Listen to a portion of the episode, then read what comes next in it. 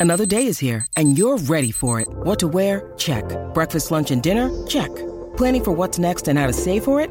That's where Bank of America can help. For your financial to-dos, Bank of America has experts ready to help get you closer to your goals. Get started at one of our local financial centers or 24-7 in our mobile banking app. Find a location near you at bankofamerica.com slash talk to us. What would you like the power to do? Mobile banking requires downloading the app and is only available for select devices. Message and data rates may apply. Bank of America and a member FDIC.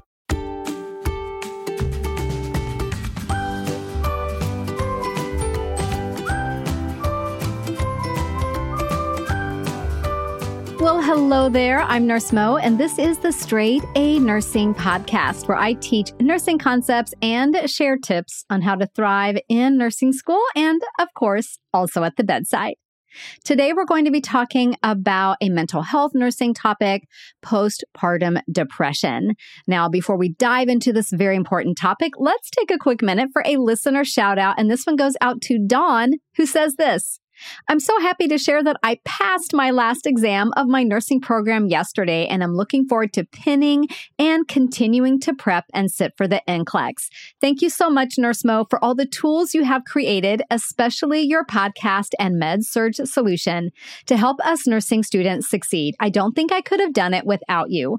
Dawn, I'm so, so proud of you. I remember that feeling when I hit submit on that final exam. Oh my gosh, it felt so, so good. And you know what's going to feel even better? Getting notification that you passed your NCLEX, which I 100% know you're going to do. So thank you again for taking the time to submit that review of the podcast and MedSurg solution.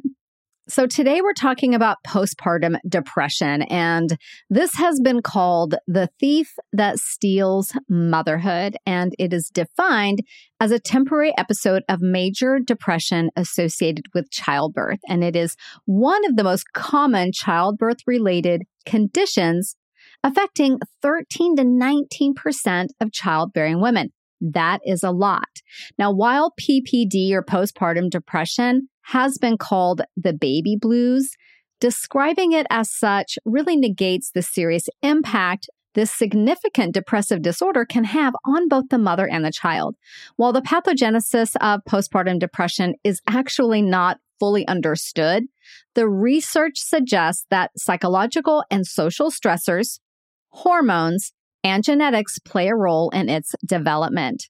So, first, let's talk about some of the complications of postpartum depression, and they are numerous for both the mother and the infant. Postpartum depression has been associated with long term maternal depression, increased risk of suicide, increased risk for substance abuse, decreased milk production, inability to breastfeed, decreased quality of infant care, and disruptions in maternal infant bonding.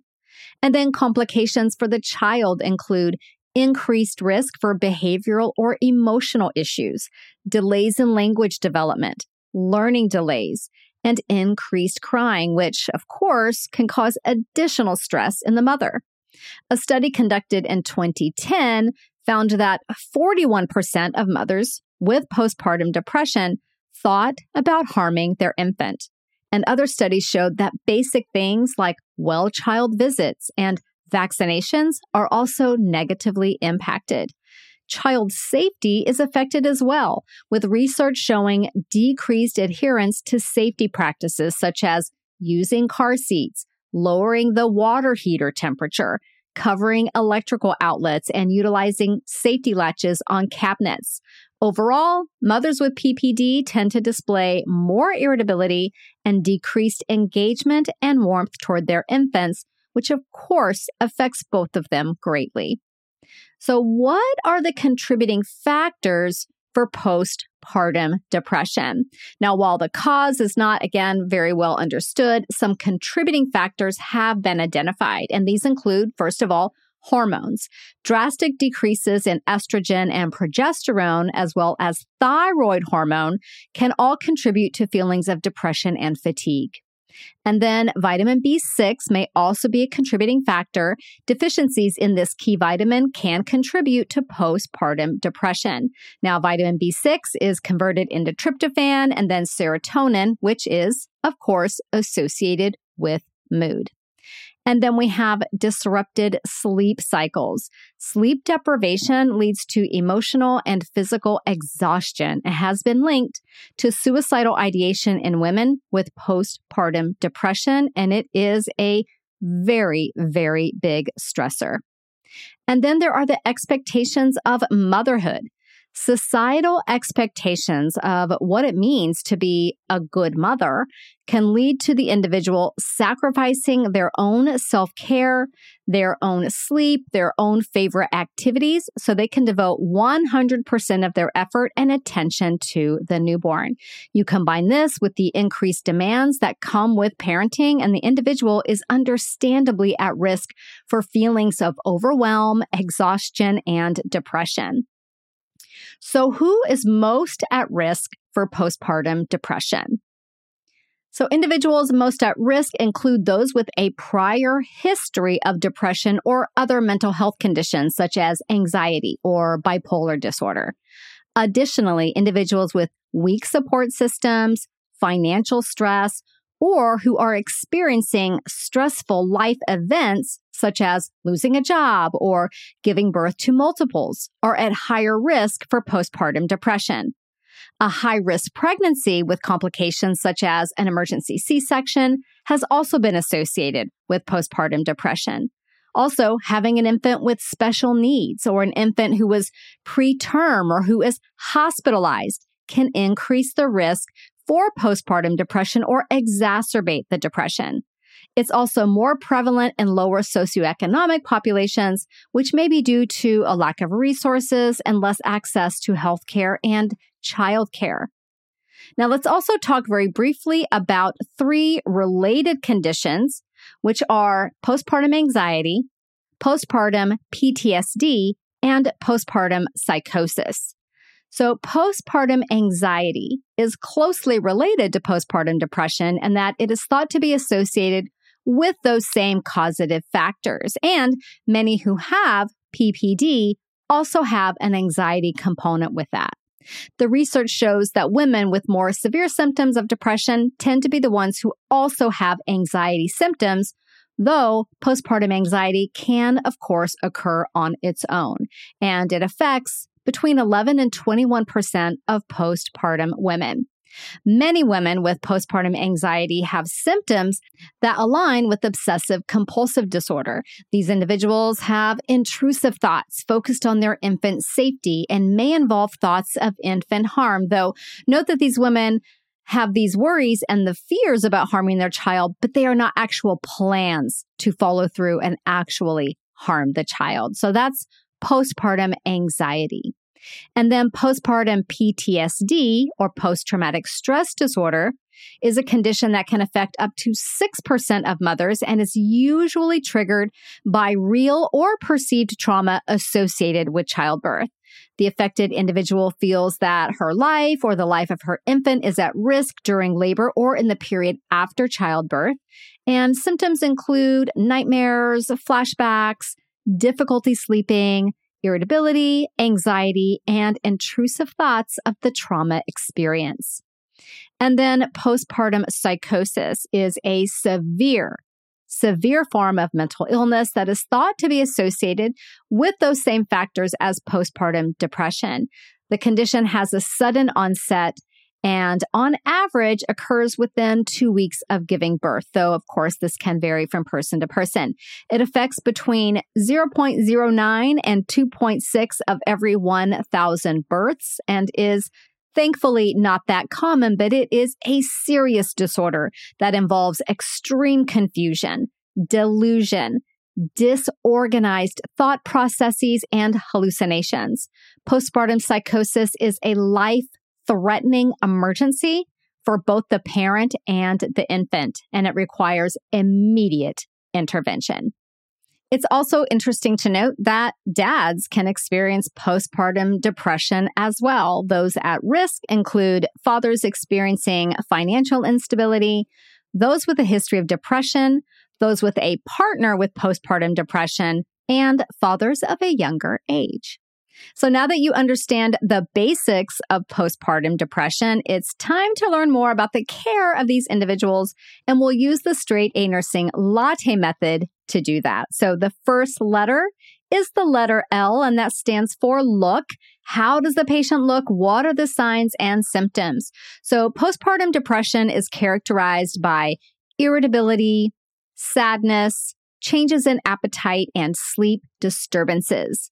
Now, it's important not to mistake postpartum depression for the baby blues, which typically last up to two weeks and involve crying spells, mood swings, difficulty sleeping, and anxiety. Postpartum depression is actually much more intense and lasts much longer than the simple baby blues. Specific signs and symptoms of postpartum depression include things like having depression that interferes with childcare and self care, having severe mood swings and frequent crying, difficulty concentrating, even withdrawing from social events.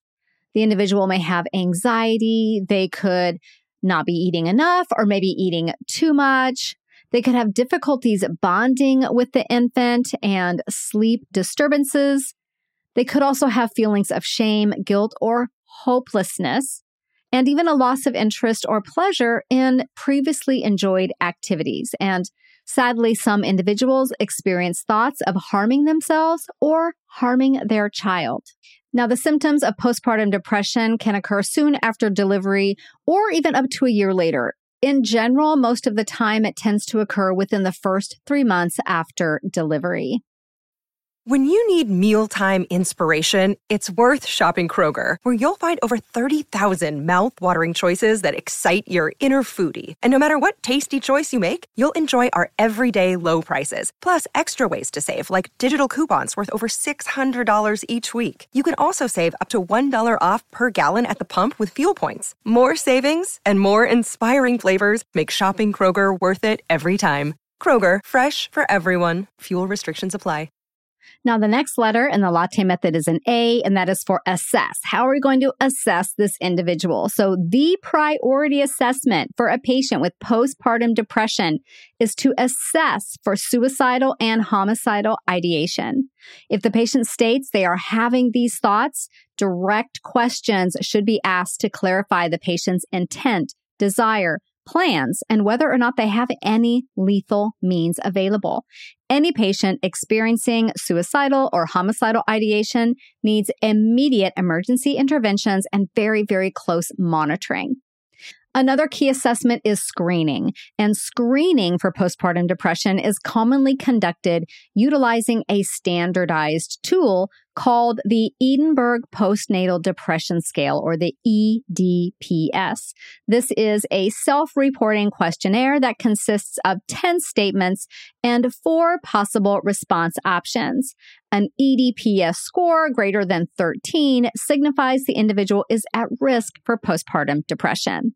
In general, postpartum depression is diagnosed when the individual has at least five depression symptoms, which are present for at least two weeks following childbirth.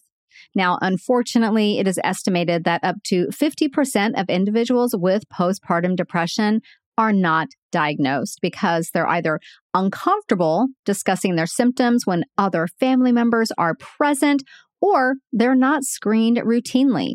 In fact, a study conducted in 2023, so very recently, revealed that one in eight women were not asked about depression symptoms at postpartum visits. So all postpartum individuals should be privately screened at every postnatal visit using standardized tools such as the EDPS. So the next letter in the latte method is a T, and that stands for test. So what tests might be conducted for a patient with postpartum depression? So diagnosis of postpartum depression is achieved through evaluation of the patient's symptoms, though a few diagnostic tests may be ordered to identify potential underlying causes or conditions that could mimic the symptoms of depression. So the patient may get blood or urine tests to rule out other medical conditions like hepatic encephalopathy, uremia, hypercalcemia, hypothyroidism, hyperthyroidism, hypo or hypernatremia, hypo or hyperglycemia, and illicit substance abuse. And then brain imaging may be conducted to look for changes in brain structure in cases of postpartum psychosis. The next letter is also a T, and that stands for treatments. So, treatment for postpartum depression can include antidepressants and or psychotherapy. The recommended therapeutic approaches are cognitive behavioral therapy and interpersonal psychotherapy. In therapy sessions, patients work to disrupt thought patterns, increase positive activities in their lives, and learn skills to address interpersonal difficulties. Pharmacologic treatment may include the IV antidepressant medication brexanolone, which is the first FDA approved medication specifically for postpartum depression. It works by modulating the GABA A receptor and restoring GABA to third trimester levels. Serious side effects can occur with this medication and include sudden loss of consciousness, excessive sedation, and increased risk for suicide. For this reason, patients must have continuous pulse oximetry monitoring and be evaluated for excessive sedation and loss of consciousness at least every two hours during the 60 hour infusion. Because it is a high risk medication that requires hospitalization, it is generally used in patients with a history of severe postpartum depression or in those who have not been responsive to other medications or psychotherapy in the past. Other antidepressants, which are more commonly used, include SSRIs such as citalopram, escitalopram, fluoxetine, and sertraline. Note that while the risks associated with breastfeeding while taking an SSRI are considered to be relatively low, these risks must be balanced with the overall benefit to the mother. And then individuals who also experience anxiety may be prescribed anti anxiety medication such as lorazepam for short term use. And then next we have E, and that stands for education. How are we going to educate our patient about postpartum depression? So the key to managing postpartum depression is talking about postpartum depression. Encourage new and expectant mothers to share symptoms with their healthcare provider and talk with them about the risks to themselves and their baby that come with avoiding treatment. It's also really important that new mothers understand the vital importance of attending all follow up appointments and that more frequent visits may be warranted for those with a history of mental health issues. We want to keep a closer eye on these patients. Now, for patients taking antidepressants, ensure they understand how and when to take their medication and that SSRIs can be passed through to breast milk. If the mother has questions about the risks and benefits of taking an antidepressant, encourage them to speak to their prescribing physician. And then we have some lifestyle modifications that can help with symptoms of postpartum depression. And these include incorporating physical activity into their routine, such as simply taking a walk with their infant. Also, eating a healthy diet that provides excellent nutrition is another lifestyle modification that can be helpful. They should avoid using alcohol as a coping mechanism. A lot of times people use alcohol to cope with stress. We definitely don't want them doing that. And encourage the mother to let go of being perfect and realize that self care and infant care are far more important than an Instagram worthy spotless house or expertly folded laundry. You also want to teach your patient to reach out to loved ones and ask for help when it's needed. Examples of things to ask for help with are meal preparation and babysitting. It's also really important that you teach them to seek assistance with parenting skills, such as learning how to soothe a fussy baby or learning how to improve babies' sleep habits. These can be very foundational, essential skills that can make a huge difference in the long term.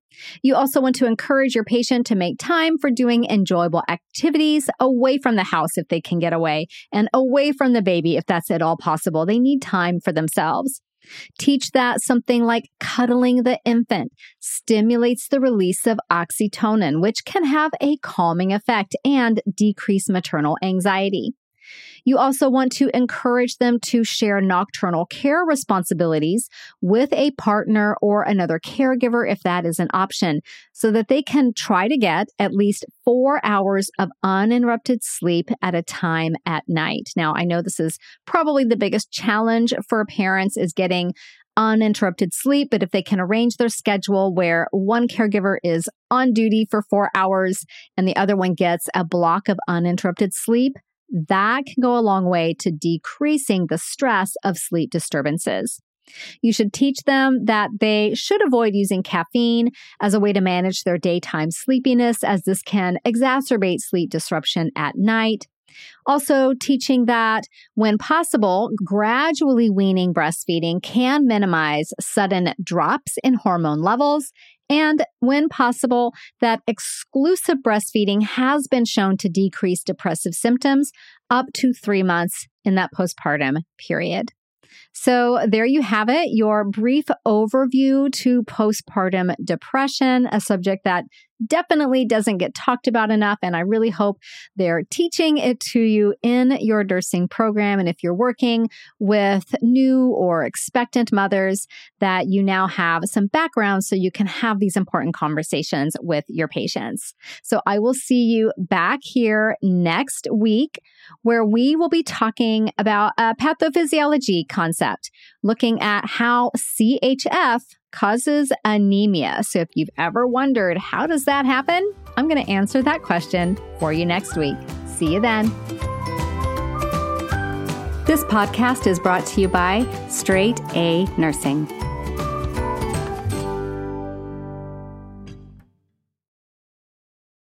As a longtime foreign correspondent, I've worked in lots of places, but nowhere as important to the world as China. I'm Jane Perlez former Beijing bureau chief for the New York Times. Join me on my new podcast, Face Off US versus China, where I'll take you behind the scenes in the tumultuous US China relationship. Find Face Off wherever you get your podcasts.